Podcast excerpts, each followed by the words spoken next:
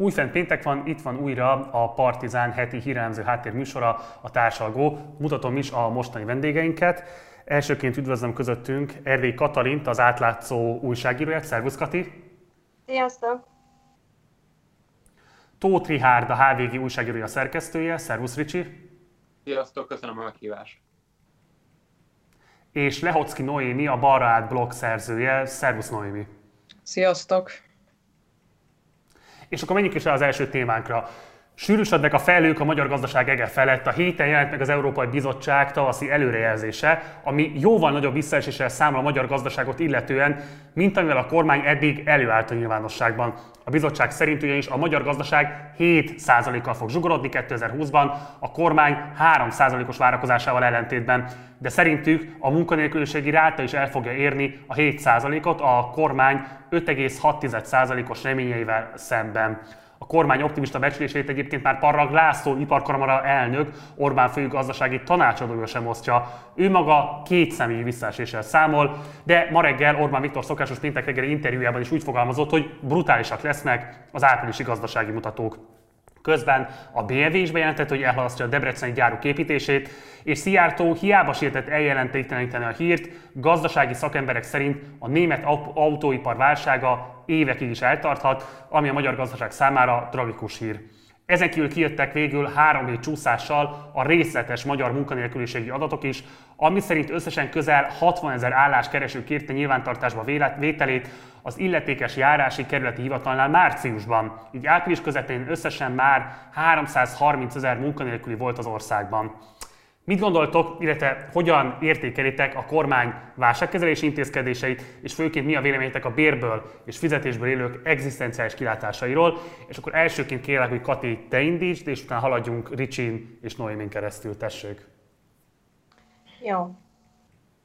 Azt gondolom, hogy a kormány most is, mint eddig mindig, kommunikációban nagyon erős, tehát most is hangoztatják, hogy mit fognak csinálni, és hogy mentik meg a magyar embereket, meg a magyar gazdaságot, de csak mondják és mondják.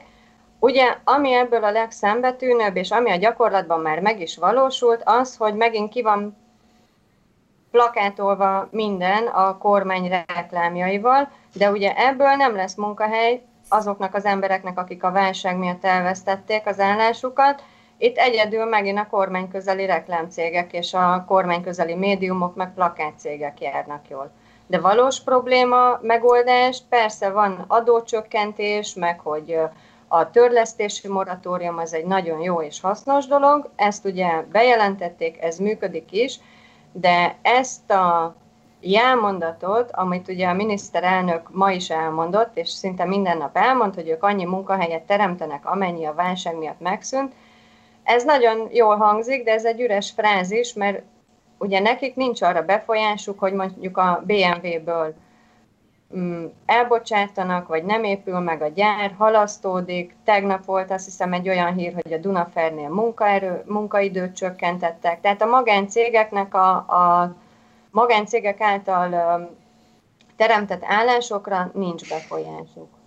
És azt meg nem lehet, hogy mindenki az államnak dolgozzon. Ugye ez akkor tudna megvalósulni, hogy majd ők teremtenek annyi munkahelyet. Köszönöm szépen. Ricsi? Ugye, ahogy Kati mondta, az államnak dolgozás, ez Orbán Viktornak kettő ö, megoldása van erre a problémára jelenleg. Egyfelől lehetnek az emberek közmunkások, vagy lehetnek katonák. A mai rádió interjújában is mondta, hogy akár 200 ezer fő is lehet közmunkás, csak hát egy ilyen gazdasági válságra, ami a koronavírus járvány után jön, egész egyszerűen nem lehet az megoldás, hogy akkor mindenkit közmunkaprogramba irányítunk. Meg is próbálkoztak újra azzal a módosítással, hogy ezekből a közmunkaprogramokból ki lehet az zárni, aki nem tartja tisztán a saját udvarát. Ez korábban az Alkotmánybíróság megsemmisítette ezt a rendelkezést, de ugye annyira helyek, hely, helyeket akarnak teremteni közmunkaprogramba, hogy, hogy újra nekifutottak ennek.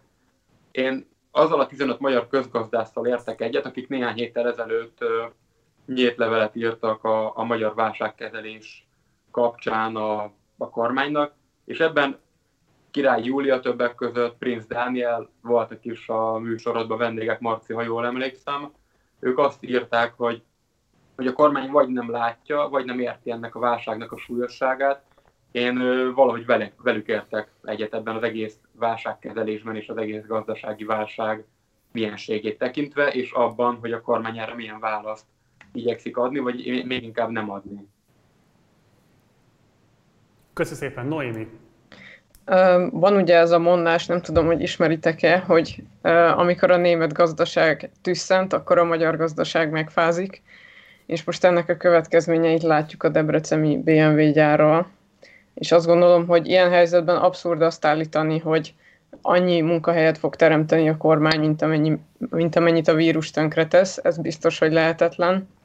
Másrészt a legrosszabbul a szolgáltatói szektorban dolgozókat érinti a válság, mint például a, a turizmusiparban ö, dolgozókat, mint ö, éttermi dolgozók, lehetett arról olvasni a 24.hu-n, azt hiszem, hogy ö, hogy már konkrétan éheznek emberek, és ez tipikusan egy olyan ipar, ami nem fog visszatérni, hiszen tudjuk, hogy a koronavírus járvány akár két évig is elhúzó, elhúzódhat, és a turizmusipar nem fog visszatérni, és én nem látom be, hogy a magyar kormány munkahelyeket fog tudni teremteni. Ezért azt gondolom, hogy jóléti transferekre lenne szükség, illetve olyan radikálisabb moratóriumokra is, mint mondjuk lakbérmoratórium.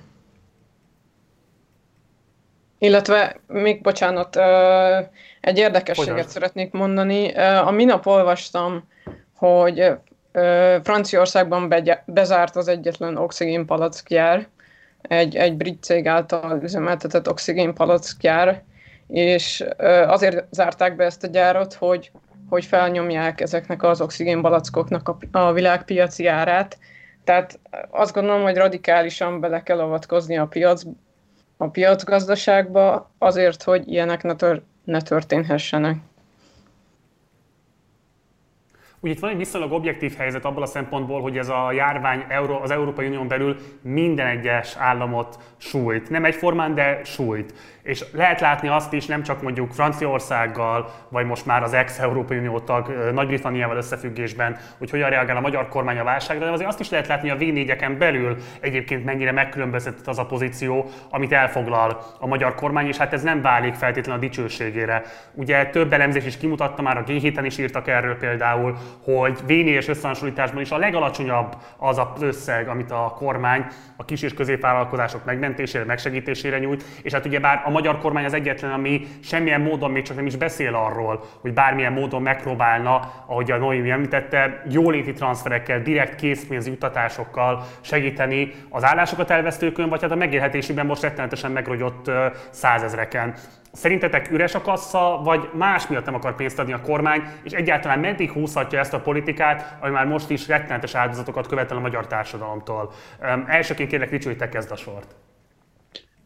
Szerintem a kassa az nem üres, ahogy a Kati is említette, azért amire szeretnék, arra van pénz. Újra ki van plakátolva az ország, hogy ők megmentik a gazdaságot, akinek szeretnének, annak tudnak egyébként kedvezményes hiteleket nyújtani. A, a bértámogatás is azért láthatóan kisebb-nagyobb rökkenőkkel, meg egy nagyon kis mértékben, de működik.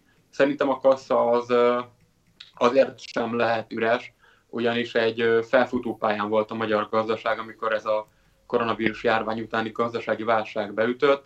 Egészen egyszerűen annyi történt, hogy az az összeszerelő üzemre épülő ország, ami volt ez az ország, az autóipari cégeknek köszönhetően, nem csak a BMW, hanem egész a, Mercedes, az Opel, és még hosszan sorolhatnánk a sorot, hogy hány gyár van Magyarországon, Ugye, amikor leállt a termelés, ez rögtön éreztette a hatását, és ugyan a kassa még nincsen szerintem kiürülve, de az látszik, hogy egyébként foggal körömmel ragaszkodik Armán Viktor ahhoz, hogy a lehető legkevesebbet költse jóléti kiadásokra. Ez egyébként a válság előtt is így volt. A, a jóléti kiadások egyébként az egyik legalacsonyabbak a régióban ebben az országban, és hát most, amikor erre szükség lenne, akkor is képtelen erre a kormány, hogy hogy erre fordítsanak összegeket. Köszönöm szépen, Noémi. bocsánat, csak összeszedem a gondolataim. Ja igen, hogy... Akkor addig nyugodtan lehet a Kati, csak gondolod. Nem, nem, azóta eszembe jutott. Tehát, hogy um, egyszerűen csak azt gondolom, hogy Orbán egy klasszikus neoliberális gondolkodó, aki a kínálat oldali gazdaságban gondolkodik, tehát hogy hogy lehet a, a kínálatot megnövelni, és hogy ez hogyan forog vissza a gazdaságba, pedig a, ebben a helyzetben a keresletet kéne valahogy növelni, tehát csak is azt gondolom, hogy, hogy ők ezt komolyan gondolják, és ez az ideológiájuk. Nagyon köszönjük. Kati? Ricsivel értek egyet, szerintem sem üres a kassa.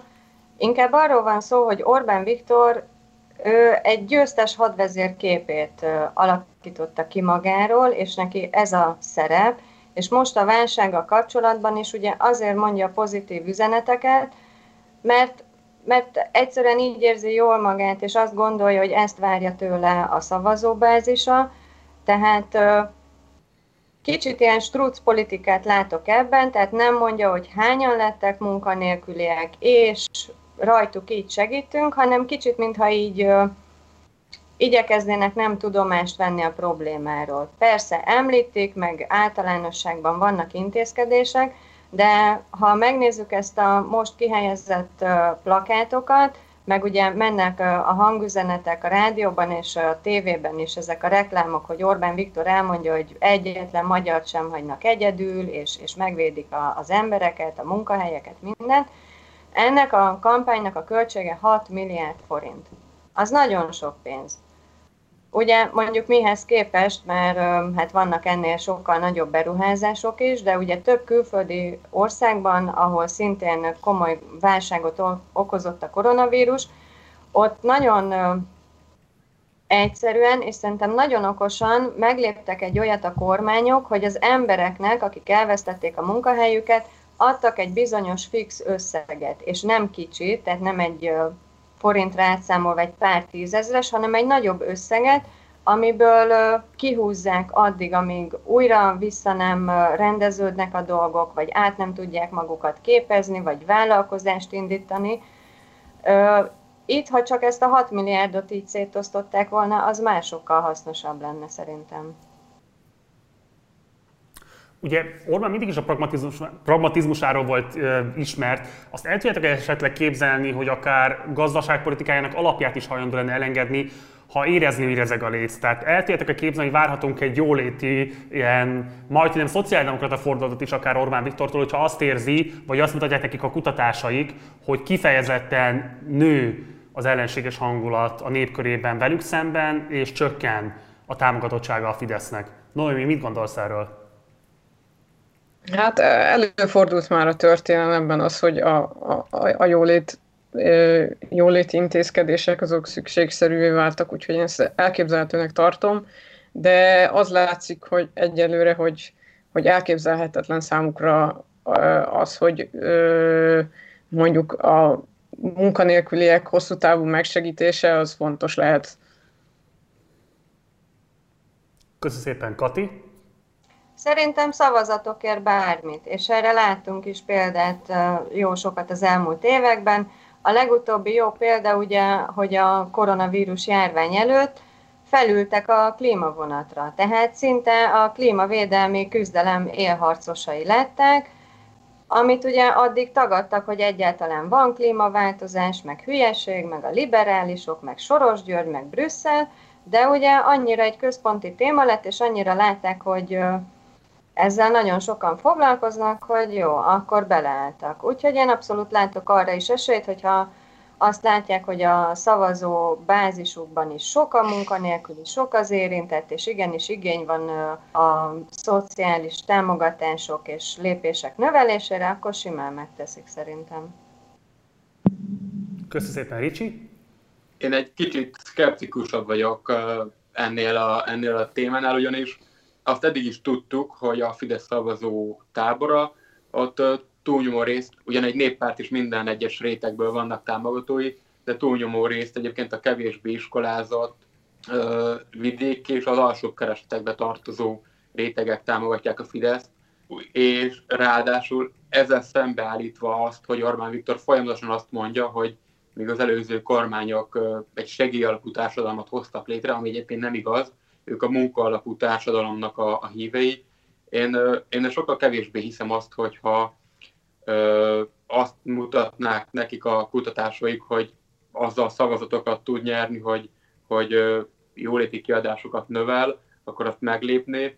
Egyrészt azért, mert nem is látjuk, nem is, nem is tapasztaljuk még ezt a, ezt a népszerűség csökkentést. Ugye a koronavírus járvány a legtöbb ö, regnáló kormánynak, Amerikát leszámítva egyébként, de Európában növelte a, egy ilyen inkumbens hatásként a, a regnáló kormányoknak a népszerűségét, ugyanis mindenki azt szeretné elhinni, hogy aki hatalmon van, az képes megoldani ezt a vírust. Ma a Fidesznek is ugyan előtte is nagyon magas volt a támogatottsága, amíg ezt is sikerült egy néhány százalékponttal feljebb tornászni. Másrészt azt is láttuk az elmúlt tíz évben, hogyha valamilyen problémával szembe találja magát a Fidesz, akkor, akkor gyártanak egy ellenségképet, és megpróbálják uh, saját szavazótáborukat elfelé az ellenség felé irányítani. Ez tele volt már Brüsszel, Soros, György bevándorlók. Uh, én azt gondolom, hogy hogy ezeket a jóléti intézkedéseket és a jóléti pénzosztást azt, azt nem lépné meg Arnán Viktor szerint teljesen idegen tőle, hanem, hanem kreálna egy ellenséget, és akkor a ellen hangolná a szavazótáborát, mondván nektek azért nincsen munkátok, mert ők az ellenség, most őket kell gyűlölni. Ezt így kimondva teljesen hülyeségnek hangzik, de láttuk már, hogy ez működik. Köszönöm szépen. Menjünk át a következő témánkra. Ugye kedden a Magyar Országgyűlés elutasította az isztambuli egyezmény ratifikációját. A magyar kormány által egyébként 2014-ben már aláírt a családon belüli bántalmazások, a nőkkel szembeni erőszakos bűncselekmények megelőzését és érdemi kezelését szabályozó egyezményt a Fidesz a genderre, vagyis a társadalmi nemre és a migrációra hivatkozva utasította el. Elkezdve nemrég készült kutatás megerősítette, hogy a házi karantén okán a nők házi munkával, gondoskodással kapcsolatos terhei tovább növekedtek, még ha szerencsére a férfiak szerepvállalása is megnövekedett a házi munkák átvállalásában. Ehhez kapcsolatban kisebb botrányt kavart Kövér László Szabó Tímea kapcsán tett megjegyzése, még múlt vasárnap, amikor is Bajer Zsolt műsorában azt mondta az országgyűlés elnöke, szánalommal tekint különösen azokra a képviselőkre, idézem, akiknek a személy száma kettővel kezdődik. Idézet vége. Emiatt ellenzéki képviselők egyébként a médiahatósághoz is fordultak, business as usual, mondhatnánk legyintően, de amit talán sokkal érdekesebb, hogy ti mit gondoltok, miért nem kontraproduktívak ezek az intézkedések a kormány számára. És akkor azt szeretném kérni, hogy elsőként most Noémi, te kezd a megszólalást. Hát én azt gondolom, hogy a magyar társadalom egyébként is apolitikus, és azon, is belül, azon belül is a nőket különösen arra szocializálják, hogy legyenek apolitikusak, és pontosan ezért félnek szerintem a feminizmustól, mert a feminizmus átpolitizálja a nőket, meg átpoliti- átpolitizál egy csomó mindent, amit egyébként természetesnek szokás venni, mint például a házi munkát végezze a nő. Ö, és azt is gondolom, hogy a, a Fidesznek konkrét ö, pol, biopolitikai szándékai vannak, ö, amiket csak a nők alávetésén, ö, apolitikussá tevésén keresztül tudnak elérni. Például, hogy elvárják, hogy a, hogy a fehér nők azok le, legyenek inkább anyák, mint sem önálló személyek, azért, hogy elég ö, gyári munkás legyen, a cigánynőktől pedig éppen az anyaságot szeretnék megtagadni, mert közmunkáson, közmunkásból viszont kevesebbet szeretnének. Tehát vannak ezek a biopolitikai ö, szándékok, és ezt csak azon keresztül lehet elérni, hogy a nők alávetettek. Köszönjük, Ricsi. Bevallom, hogy én ezen a héten szabadságon vagyok, de csaltam, ugyanis például a az országgyűlés napirendjét azt, azt átolvastam még, még jó előre, hogy miről fognak szavazni, és akkor lehetett már látni, hogy, hogy ezt a, ezt a KDNP, ha jól számoltam, akkor kevesebb, mint egy 24 óra alatt átvitte a házon, és, és ez volt az egyik első és talán egyetlen olyan közeleti hír, ami, ami elért hozzám az elmúlt héten, és, és hát egészen döbbenten álltam ezelőtt a, ezelőtt a hír előtt, hogy ez most a koronavírus járvány és a utána jövő gazdasági válság kapcsán, ez, ez miért lett hirtelen fontos a, a fidesz KDNP számára. És visszautalok arra, amit előbb mondtam, én azt látom egyébként, hogy a, hogy az ellenzéki női képviselők azokat, azokat elkezdték egy ilyen ellenségképként beállítani. Ugye Szél Bernadettől kezdve egészen mondjuk Kunhalmi Ágnesen át, de még mondhatom Bankóni, Borbi, Édikót is, határozott kiállású és határozott, határozott karakán mondatokat megfogalmazó képviselők ők, akik, akik, akik nem mentek a szomszédba azért, hogy például Kásler Miklós elküldjék a francba itt a koronavírus járvány idején, és azt látom, hogy, hogy elkezdték démonizálni, és elkezdték ellenségképként beállítani a többségi társadalom számára ezeket a női képviselőket, és, és ennek az egyik állomása volt az isztambuli egyezmény politikai nyilatkozatban történő elutasítása is. Köszönöm szépen. Kati?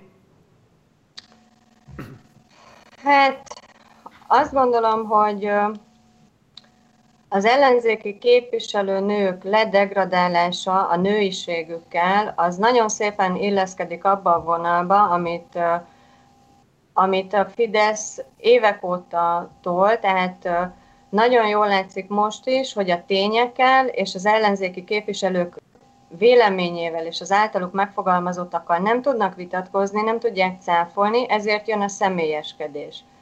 Ha férfi képviselő, akkor a kinézette, a kötődése, hol tanult, mit tudom én, most a képviselő nőknél, most a nőiségük, hogy az ő személyi számuk kettessel kezdődik. És ez beleillik abba is, ami a magyar társadalomban sajnos nagyon mélyen bele van rögzülve, és fontos hangsúlyozni, hogy nem csak a Fidesz szavazók, hanem tényleg a társadalom szerintem úgy 80%-ában az van berögzülve, hogy a nő az egy alacsonyabb rendű, tehát kevesebb jog illeti meg, de ugyanakkor több házi munka, ahogy Noémi is mondta, ugye vannak ezek a viccesnek szánt, és a mai napig elelsütött szólások, hogy az asszony verve jó, meg a többi ilyen, ilyen férfi, soviniszta, összekacsintós humorizálások, és nagyon károsnak tartom, hogy bármilyen politikus, de különösképpen a kormányon lévő, aki az országot irányítja, az ilyen megszólalásaival, mert ugye ez sem az első volt már az elmúlt tíz évben, az ilyen megszólalásaival erősíti ezeket a gondolatokat az egyszeri hétköznapi emberekben, akik ettől így azt gondolják, hogy hát tényleg jó így, ahogy én csinálom, és Szerintem az isztambuli egyezménynek az elutasítása is egy ilyen jelképes dolog, hogy azért sem, és pedig ez nagyon fontos lenne. Tehát egy politikusnak mindig példát kéne mutatnia a viselkedésével, és miért pedig jó példát, ami előre viszi az egyes embereket és az egész társadalmat is. Szerintetek nem üthet vissza a Fideszre az, hogy most konkrétan leszavazták az áldozatvédelmet garantáló törvényjavaslatot? Tehát konkrétan arra gondolok, hogy azért az elmúlt fél évben, még a koronavírus járvány kirobbanása előtt azért megrázta ezt a társadalmat többször is olyan brutális családon belül bántalmazásoknak a története, amire még maga a kormány is reagált, tehát nem lehetett azt mondani, hogy ez már nem éri az ő inger küszöbüket. Ráadásul pont ugye pár nappal, talán egy nappal a szavazás előtt történt ugye a szörnyű tragédia, ami Szilágyi István életébe került, ahol szintén feltelt volna fia volt az elkövető. Tehát, hogy hetente érkeznek ezek a történetek, és érkeztek már a koronavírus járvány előtt is. Miért vállal be egy ilyen kockázatot a Fidesz, miközben látható, hogy ez igenis megmozgatja a társadalmat, és nagyon könnyen ráékhet a kormánypártra az, hogy a bántalmazók oldalánál. Mit gondoltok erről? Ricsi? Uh, ugye az évelején volt például a, a győri tragédia, amikor tényleg azt lehetett látni, és érzékelni, hogy az igazságügyi miniszter vezetésével, Varga Judit vezetésével, azért az a kormány is megmozdult, és a, az áldozatok védelmére kelve, megelőzendő az ilyen tragédiákat, az ilyen is ehhez hasonló tragédiákat, mint hogyha szeretnének valamit tenni, és tényleg voltak pozitív irányba tett lépések. Azt azonban nem gondolnám, hogy minek után kiragadták ebből az isztambul egyezményből azt, hogy hogy ez megint a gender ideológia közvetítése, ami, ami káros az ő olvasatuk szerint, és egyébként is a bevándorlókhoz is kapcsolódik. Szeretném azt hinni, vagy, vagy szeretnék azzal a gondolattal eljátszani, hogy ez, hogy ez mind-mind egy idő után az a, az, az uszítás, az a gyűlöletkeltés, amit az elmúlt tíz évben a Nemzeti Együttműködés rendszere megtett, az egyszer visszahullik az elkövetőik fejére, de, de talán pont ez az elmúlt tíz év tanított meg minket arra, hogy, hogy ennyire naívnak jobb nem lenni. Ez egy, ez egy újabb szerző akció volt, illetve lehet a CNN-nek ezután mutogatni, hogy lámlám működik a Magyarország gyűlés, hiszen elfogadtak egy ilyen nyilatkozatot. Meg lennék lepve, hogy ennek, ha ennek lenne negatív politikai következménye Fidesz KDNP szövetségre nézve, hogy elutasították például ezt az Isztambul egyezményt, vagy, vagy bármi egyéb. Köszönjük, Kati. Mm, még azt szeretném hozzáfűzni, hogy ugye a karantén idején, ahogy mondtad a, a felvezetőben, nem csak a nők dolga növekedett, mert nagyon sok háztartásban ugye valóban a nők tanulnak a gyerekekkel, több a házi munka, nagyon sok helyen a férfiak is besegítenek, ezzel nincs semmi probléma, viszont a statisztikák szerint, és a rendőrség saját közlései alapján is, nem csak a házi munka nőtt meg a családokban, hanem a családon belüli erőszak. Ugye a bántalmazó kapcsolatban élők most a karantén vagy kiárási korlátozás nevezzük, ahogy tudjuk, vagy egyszerűen csak mondjuk elvesztette egyik vagy másik fél a munkáját, valami miatt most otthon vannak, akár a nap 24 órájában. Addig volt mondjuk napi három óra együttlét, amíg hazaértek munkából és el nem aludtak, most van egy 24 órás együttlét, megnövekedett a bántalmazások gyakorisága, száma, és egy ilyen helyzetben elutasítani az isztambuli egyezményt, és még a nőiségükkel támadni az ellenzéki képviselőket, ez nagyon rossz üzenet, mert uh, ugye a családon belüli erőszak, uh, ahogy látjuk is, uh, sújt uh, sajnos férfiakat is, nőket is egyaránt, de a statisztikák alapján a legtöbb áldozat az nő. Köszönöm szépen. Noémi? Hát én, én az, az isztambuli egyezményt támogatom, de egy, egy szimbolikus jelentőségű dokumentumnak tartom, és, és azt remélem, hogy akkor lesz következménye a feminizmusnak, hogyha, hogyha mélyebben a dolgok mögé néz, és mondjuk olyanokkal foglalkozik, mint gondoskodói munka, amivel a, a azt hiszem készítettél erről interjút a Kovács Eszterrel, tehát az ilyen témákba kéne mélyebben belemenni, és akkor talán, talán lehetne magyar feminizmus, vagy erősebb magyar feminizmus. Köszönöm szépen. Jó, menjünk akkor tovább a következő témákra, csak a nézőinknek jegyezném meg, hogy egyébként a isztambuli egyezmény témájáról lesz szó a hétvitály műsorunkban is holnap este 6 órától, tehát szombat 6 órától, amelyben a Fidelitas egyik képviselője fog összecsapni majd a Szabad Budapest aktivista kollektív egyik képviselőjével, tehát azon, hogy izgalmas politikai vitának nézzük majd elébe szombaton is, tehát fogunk még foglalkozni a témával. Megalakult a Facebook új 40 tagú felügyelő bizottsága, amely lényegében a Facebook legfelsőbb bíróságaként fog működni, már amennyiben jól értjük a tudósításokat.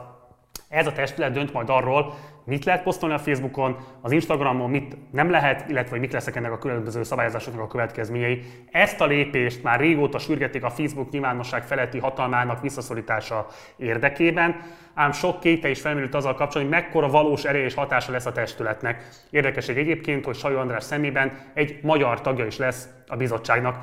Ti hogy látjátok, Valóban ez volt-e a leghelyesebb lépés? Sikerülhet-e ezzel a lépéssel korrigálni azokat a károkat, amelyeket a Facebook most már bizonyítottan gyakorol demokráciáinkra, társadalmainkra, kiemelte nyilvánvalóan a koronavírus időszakában, és akkor elsőként kérlek szépen, Kati, hogy te add a választ. Nem gondolom, hogy ez a jó megoldás, vagy egyáltalán van-e erre jó megoldás. Ugye a Facebook egy ingyenes platform. Lehet szeretni, nem szeretni, nem kötelező használni, de használom én is, meg nyilván mindannyian közülünk is, meg nagyon sokan. Viszont mivel ingyenes, tehát nem fizetünk érte, nem egy szolgáltatás, lehetnek kívánságaink, meg akár elvárásaink is, de De amíg ingyenes, addig az van, és azzal kell együtt élni, amit ad. Az, hogy most lesz egy testület, valamint biztos fog változtatni, és különösen az első időkben oda fognak figyelni, meg lesznek majd ilyen látványos lépések, meg intézkedések szerintem, de utána gyakorlatilag semmi nem fog változni. A testület is emberekből áll, az emberek is hibáznak, meg ugye vannak olyan vélemények, amik eltérnek, és mondjuk nem úgy gondolják, ahogy a nyilvánosság nagy része elverne. Tehát ezt szerintem nem lehet áthidalni azt a, ezt az egész dolgot. A cenzúra az mindenképpen káros, az, hogy a médiumoktól is gyakorlatilag elvesznek látogatottságot, ugye az algoritmus, ahogy szabályozza. Nagyon sok probléma van a Facebookkal, ez tény. Hogy ez a testület megoldaná ezt, azt nem gondolom. Köszönöm szépen. Ricsi? Én az egészet egyébként úgy képzelem el, mint hogy a Jedi tanács működik a Star Wars-ba, és hogyha így képzelem el, akkor, akkor ott hozhatnak jó döntéseket is majd. Uh, az biztos, hogy a jelenlegi formájában, ahogy, ahogy működik a Facebook és az Instagram, uh, én, én ringatom maga, magamat abba a hízbe, hogy, hogy ez ennél csak jobb lehet most már. Tudom, hogy hogy mi is a, a HVG-n és az összes tartalomszolgáltató erősen ki vagyunk téve a Facebooknak, de ahogy Kati is említette, egyetlen egy algoritmus ö, megboharálás és, és látogatói nagy tömegét tudja elveszteni egy-egy hírportál. Ki vagyunk szolgáltatva ennek a platformnak, de szerintem nagyban segít a felhasználó élményt az, hogyha, hogyha egy kicsivel kevesebb gyűlöletbeszéd, egy kicsivel kevesebb minden egyben blog, és egy kicsivel több valós tartalom ömlik majd ránk a Facebookról. Én, én, én kíváncsian várom, hogy hogy fog működni ez a, ez a testület. Tudom, hogy a Facebooktól kap, kapják a fizetésüket, azt is furcsával olvastam, hogy nem tudjuk, hogy ez a fizetés ez mekkora, de, de ettől függetlenül én, én erősen bizakodom, hogy, hogy a jelenlegi állapotánál csak jobb lehet ez a, ez a platform, és minden egyes változás az hát ennél rosszabb, és, és ennél, ennél károsabb, és ennél züllesztettebb közbeszéd azért már nehezen lehet. Köszönöm szépen, Noémi. Jó, hát ö, most azt hiszem először a műsorban nem nagyon értünk egyet. Szerintem az, hogy a Facebook magáncég, az nem mentség arra, hogy hogy a felhasználóknak semmilyen beleszólása nincsen abban, hogy éppen mit csinál, és azt se gondolom egyébként, hogy ingyenes, mert hogy uh, rengeteg adatunkat felhasznál, és tulajdonképpen az adatainkkal fizetünk a Facebookért, és uh, például, ha megnézzük akár csak a YouTube és a Facebook közötti különbséget, a YouTube-ra, hogyha föltöltesz tartalmat, akkor uh, egy bizonyos számú feliratkozó fölött lehet érte pénzt kapni. A Facebook algoritmus az ö, szándékosan úgy működik, hogy minél többet költsünk hirdetésre, miközben ö, mi gyártjuk rá tartalmakat, és még fizetünk is azért mi oldal működtetők, hogy azt emberek rendesen láss, lát, láthassák. Meg ugye volt ez a dolog a sajtóval is, hogy hogy egyszer csak a Facebook úgy döntött, hogy hát elég volt ebből a sok fake newsból, és akkor levesszük az összes híroldalt, és erről szerintem Ricsi még többet tud, hogy ez, hogy ez mennyit ártott a, a, a sajtónak, ami a Facebookon keresztül érte el az idáig az emberekhez. Ugye az is nagyon fontos kérdés, hogy szeretném, hogyha erre reagálnátok, mert egyrészt ti mindannyian ö, valamilyen médiumnak vagytok, vagy a munkatárs, vagy adott esetben főszerkesztő értesített vezettek is médiumot, amely erőteljesen ki van téve a Facebooknak. Itt két hatás van, egyrésztről, hogy ö, hirdetési bevételeket szipkáz el a magyar sajtópiactól, nagyon nagy mértékben, tehát a Google és a Facebook több mint 50%-át a magyar sajtópiac hirdetési költség vagy költségvetésének már elvitte. Másrészt meg ugye, ugye a Noém is említette, konkrétan pénzt azért, hogy az általatok ö, gyártott tartalmak eljussanak azokhoz az emberekhez, akik már egyébként előzetesen kifejezték azt, hogy szeretnének kapcsolatban maradni veletek. És mivel mindenki alapvetően a Facebookra van hagyatkozva, mert nincsen nagyon más olyan nagy elérésű és könnyen használható hétköznapainkban ilyen milyen beépült közösségi média alkalmazás, mint a Facebook, ezért mindenki erre van rákényszerítve, hogy ezen keresztül juttassa el tartalmait az olvasókhoz, ezen tartalmak fogyasztóihoz. Tehát hogyan látjátok kifejezetten ezekből az aspektusokból nézve ez a legfelsőbb bíróság, ez képes elte korrigálni? Ilyesfajta visszaéléseket, amiket jelenleg is tapasztaltunk,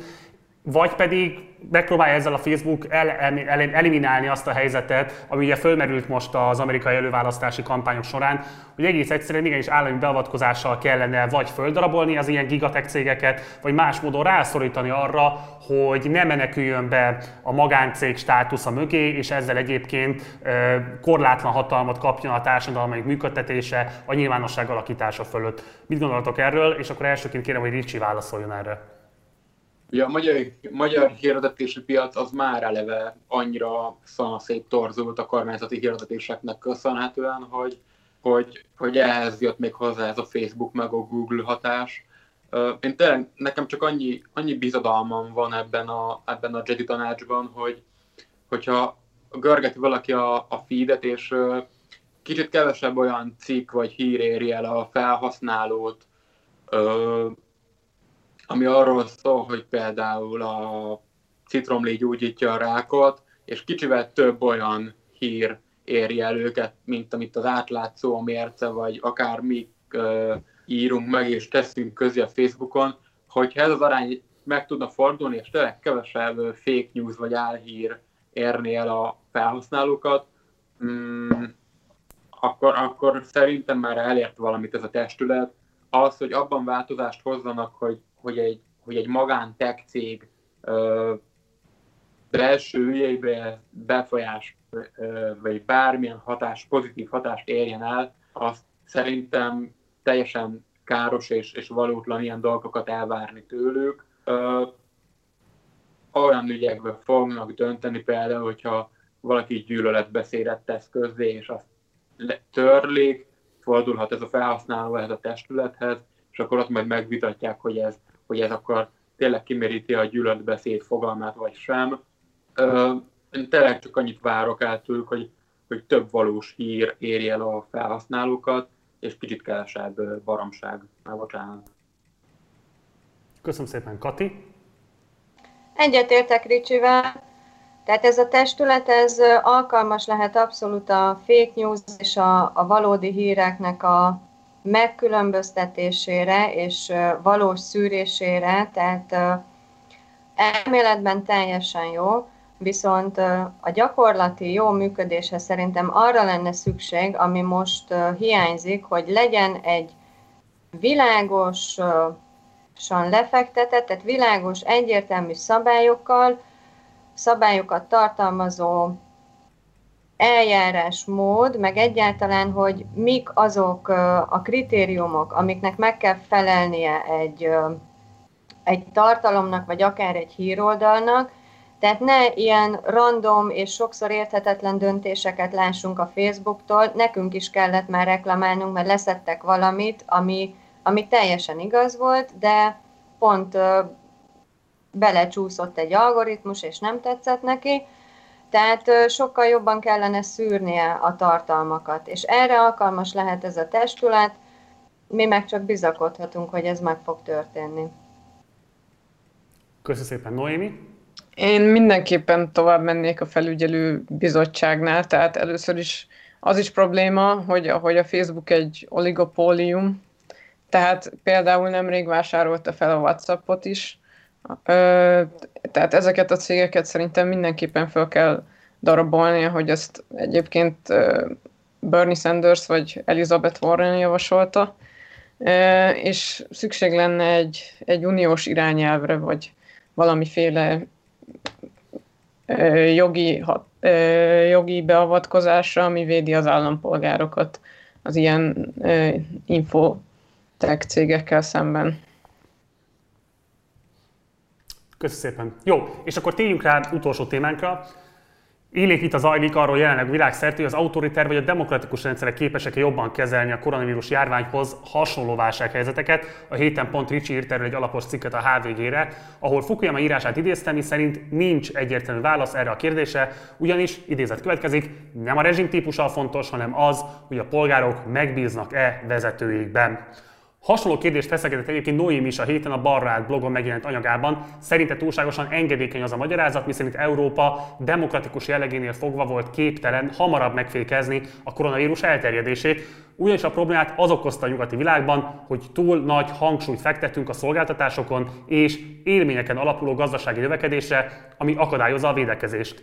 Hogy látjátok ezt a kérdést? És akkor az elsőként a válaszadás lehetőségét szeretném, hogyha Noémi élnél ezzel.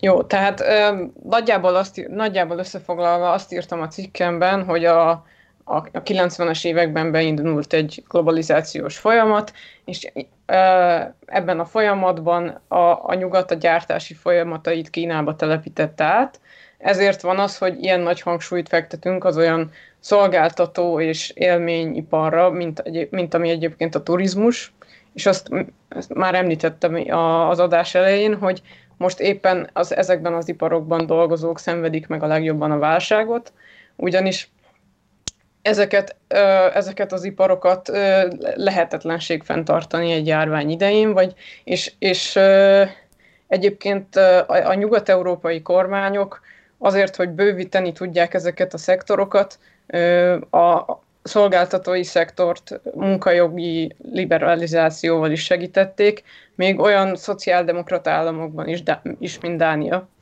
Tehát, tehát ebből indultam ki a cikkemben, de azért azt szeretném leszögezni, hogy én egyébként Kínában se lennék megengedő, tehát hogy erről nem írtam részletesen, de, de nem, nem gondolom, hogy egyébként Kína ebben a történetben feltétlenül ö, jobb. Inkább azt mondanám, hogy a Trump és Boris Johnson féle politikusok a kaotikus gonoszok, Kína pedig a hatékony gonosz. Köszönöm szépen. Ricsi? Uh, én tényleg csak nekem azt tűnt fel először, hogy uh, újra megnövekedett a, a nyugat-európai és az amerikai sajtóban azoknak a cikkeknek a száma, akik a, a populista, fél autoriter vagy teljesen autoriter uh, állami vezetők koronavírus járványhoz koronavírus járványt kezelő politikáját foglalkoztak, és ezt néztem meg egy, egy nagy cégben, hogy azok az autoritár rezsimek, és ide sorolva már egyébként Magyarországot is, mert pont az Economist írta meg egy néhány lapszámmal ezelőtti ö, vezérpublicisztikájában azt, hogy, hogy gyakorlatilag egy nyílti diktatúra már amit, amit, vagy egy nyílt, autokrácia, amit, amit Orbán Viktor Magyarországon képített, és, és azt néztem meg, hogy Oroszországtól á, egészen Törökország és az ilyen populista rezsimek hogyan kezelik ezt a válságot, és uh, idéztet Fukuyamát, hogy, hogy nem a rezsim típusa fontos, mert ő nem tette le a garast egyik mellett sem, hogy hogy egy diktatúra hatékonyabban tud védekezni egy ilyen egészségügyi kihívással szemben, mint egy demokrácia.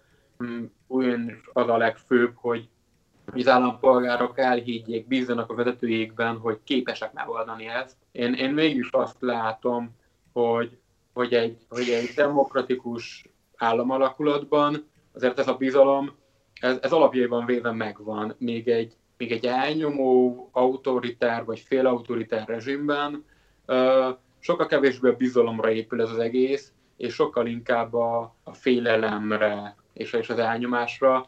Szóval én, én hiszem azt, hogy miután kijövünk ebből a válságból, bebizonyosodik az, hogy, hogy lehet, hogy egy ö, diktatórikus rezsim az, az hatékonyabb, ugyanis könnyebben viszi át az akaratát a, a választópolgárokon, feltéve, hogy vannak egyébként választások, de, de, hogy, de hogy egy, egy ilyen bizalomra épülő demokrácia az, miután túl van egy ilyen válságon, sokkal erősebben kerül ki, mint ahogy, mint ahogy elérte ez a válság őt. Köszönöm szépen, Kati. Szerintem is a demokratikus rendszer az, ami hatékonyabban birkózik meg egy ilyen vagy bármilyen hasonló válsággal.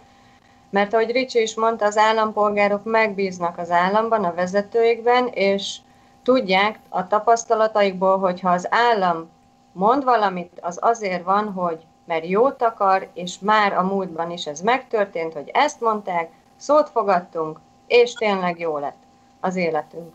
És az autoritár rezsimekben ez ugye nem nagyon van jelen, mert ott a kis embereknek általában csak bajuk van abból, amikor az állam valamit mond, tehát abszolút nem működik a bizalom, nem fogadnak szót, és ugye az autoritár államokban szerintem a, látszik most is, hogy sokkal rosszabb egyrészt az egészségügyi ellátás, másrészt a koronavírus járványnak a kezelése is. Ugye több ilyen országban hetekig elhallgatták. Mintha ott nem lenne fertőzés, nem lenne járvány, aztán csak kiderültek a számok, hogy hú, hát ott is igen, már ennyien betegek, ennyien meghaltak, de a mai napig alig jönnek az információk. A nyugati demokratikus államok meg bevallják becsületesen, hogy hány tízezer beteg van, hányan meghaltak, micsoda problémák vannak, tehát átláthatóság van, és emiatt mondjuk a transzparenciális különbségek miatt tűnhet úgy, hogy a demokratikus államokban súlyosabb a járvány és nagyobb a válság, de ez csak azért van, mert ők őszintén elmondják az adatokat, és nem próbálják lekicsinyíteni a problémát, vagy tudomást se venni róla, és szerintem egy probléma megoldásnak ez, a, ez az első fontos lépés, hogy egyáltalán őszintén bevalljuk, hogy mekkora a baj. Mert ha őszintén bevalljuk, akkor onnan ki tudjuk rá, onnan indulva ki tudjuk rá dolgozni a megoldásokat. A választópolgárok nem érzik azt, hogy hát itt az utcában mindenki elvesztette a munkáját, és meghaltak tizen, és a kormány mégis azt mondja, hogy nincs semmi baj, hanem azt érzik, hogy igen, igen, tényleg a valós dolgokkal foglalkozik a kormány, ezért szót fogadnak neki. Ahogy Ricsi mondta, bíznak a vezetőikben, úgyhogy szerintem is ez a jó megoldás. És akkor egy záró kérdéskör, amire kérek, hogy röviden reagáljatok, ez nem volt benne a témalistánkban, de talán mégis fontos lenne megemlékezni róla, hogy a héten jött ki a Freedom House-nak a jelentése, ami alapján Magyarország már nem minősül demokráciának, és hogy ugye hibrid rezsimként hivatkozik rá a jelentés. Ezt egyébként nem csak kormányzati oldalról kritizálták többen, hanem ellenzéki oldalról is elhangzottak olyan kritikák, hogy ezeknek a fajta jelentésnek nem túl sok jelentősége van, a módszertana meglehetősen elavult, és általában egyébként nem alkalmas arra, hogy bármiféle nyomásgyakorlásként hasson adott esetben a kormányzatra, viszont alkalmas arra, hogy tovább mélyítse azokat az árkokat, amelyek meghúzódnak a különböző politikai oldalak között. Mit gondoltok erről a jelentésről? Mit gondoltok egyébként arról az állapotleírásról, amit adott a magyar demokráciáról? És azt szeretném kérni, hogy akkor most a Katitól haladjunk, Ricsin keresztül egészen Noémiig bezárólag, és akkor ez legyen az utolsó megszólalási kör. Szerintem abszolút elfogadhatjuk igaznak a jelentést. Számomra újságíróként a demokrácia egyik fokmérője a sajtószabadság. És bár papíron ugye sajtószabadság van, de onnantól kezdve, hogy akár most a járvány kapcsán az egykori élő sajtótájékoztatók helyett most egy ilyen online előadás van, ahova előre be kell küldeni a kérdéseket, és vagy válaszolnak, vagy nem. Ez nagyon jól megmutatja azt, hogy mennyire működik átláthatóan, transzparensen az állam, és az a demokráciának az egyik alapköve kéne, hogy legyen. Onnantól kezdve már nincs valami rendben. Köszönöm szépen. Ricsi. Ja, a hibrid rezsim kifejezés az Bodoki András és Hegedűs Dániel, ha jól emlékszem, 2017-es politikatudományi szemlébe írt cikkében került elő először, és onnantól ezt nagyon sokan átvették, és amely nekük használják. A, a hibrid rezsim az, azért tudok egyetérteni vele, mert, mert érzékelteti azt az állapotot, hogy ami ma van, az már nem demokrácia, de, de még nem is teljesen autokrácia, szóval a kettőnek az egyik egy ilyen különös, különös keveréke. Ugye a bozókiék azt írják, hogy kívülről korlátozott hibrid rezsim, ugyanis még olyan szövetségi rendszereknek a tagjai vagyunk, mint az EU meg a NATO, szóval ebből kiindulva lehet még feltételezni azt, hogy vannak demokratikus vonásai ennek a, ennek a rendszernek, de, ez nem egy ilyen tankönyvi példából vett ilyen vegytiszta demokrácia, hanem már egyébként öles léptekkel haladunk az autokrácia felé, aztán ki tudja megállapítani, hogy mikor jutunk oda. Kicsit úgy érzem, hogy olyanok vagyunk, mint a békák a fazékban, hogy melegítik a vizet, és egész egyszerűen nem tűnik fel, hogy már megérkeztünk az autokráciába. Nem hinném, hogy még ott vagyunk, mi is itt beszélgetünk, megjelennek a lapjaink mindannyiunknak, akár online, akár nyomtatott formában, de, de egyet kell, hogy értsek a, a Freedom House-nak is a, a jelentésével, ugyanis ez a jelentés, ez, ez nem nyomásgyakorlásból készült, ez nem a magyar olvasó közönség számára készült, ez úgy mindenkinek globálisan készült, és egészen egyszerűen az egyetlen egy üzenete van, hogy ami uh, kelet-közép-európában ez az államalakulat, ez, ez már nem demokrácia. Köszönöm szépen. Noémi. Hát szerintem a Freedom House jelentés előtt már e, jóval előtte tudtuk, hogy Magyarország nem demokrácia. Szóval ebből a szempontból én nem értem, hogy, e, hogy mi jelentősége van, esetleg talán annak, amit Ricsi mondott, hogy ez a, ez a világnak szól, de egyébként a hibrid rezsim kifejezést nem túlzottan kedvelem. Ugye a hibrid rezsim kifejezés abból indul ki, hogy a liberális demokrácia feltételeinek egy része fennáll, a másik feltételei nem. Az én személyes véleményem, hogyha azt akarjuk, hogy Magyarország újra demokratikus legyen, akkor radikálisabb demokráciába kell gondolkodni, mint a liberális demokrácia. Jó. Hát nagyon szépen köszönöm, eddig jutottunk ma, és köszönöm szépen, itt voltatok velünk. Köszönöm szépen Leocki Noéminek, a Balra át blog szerzőnek itt volt velünk. Szervusz Noémi! Sziasztok!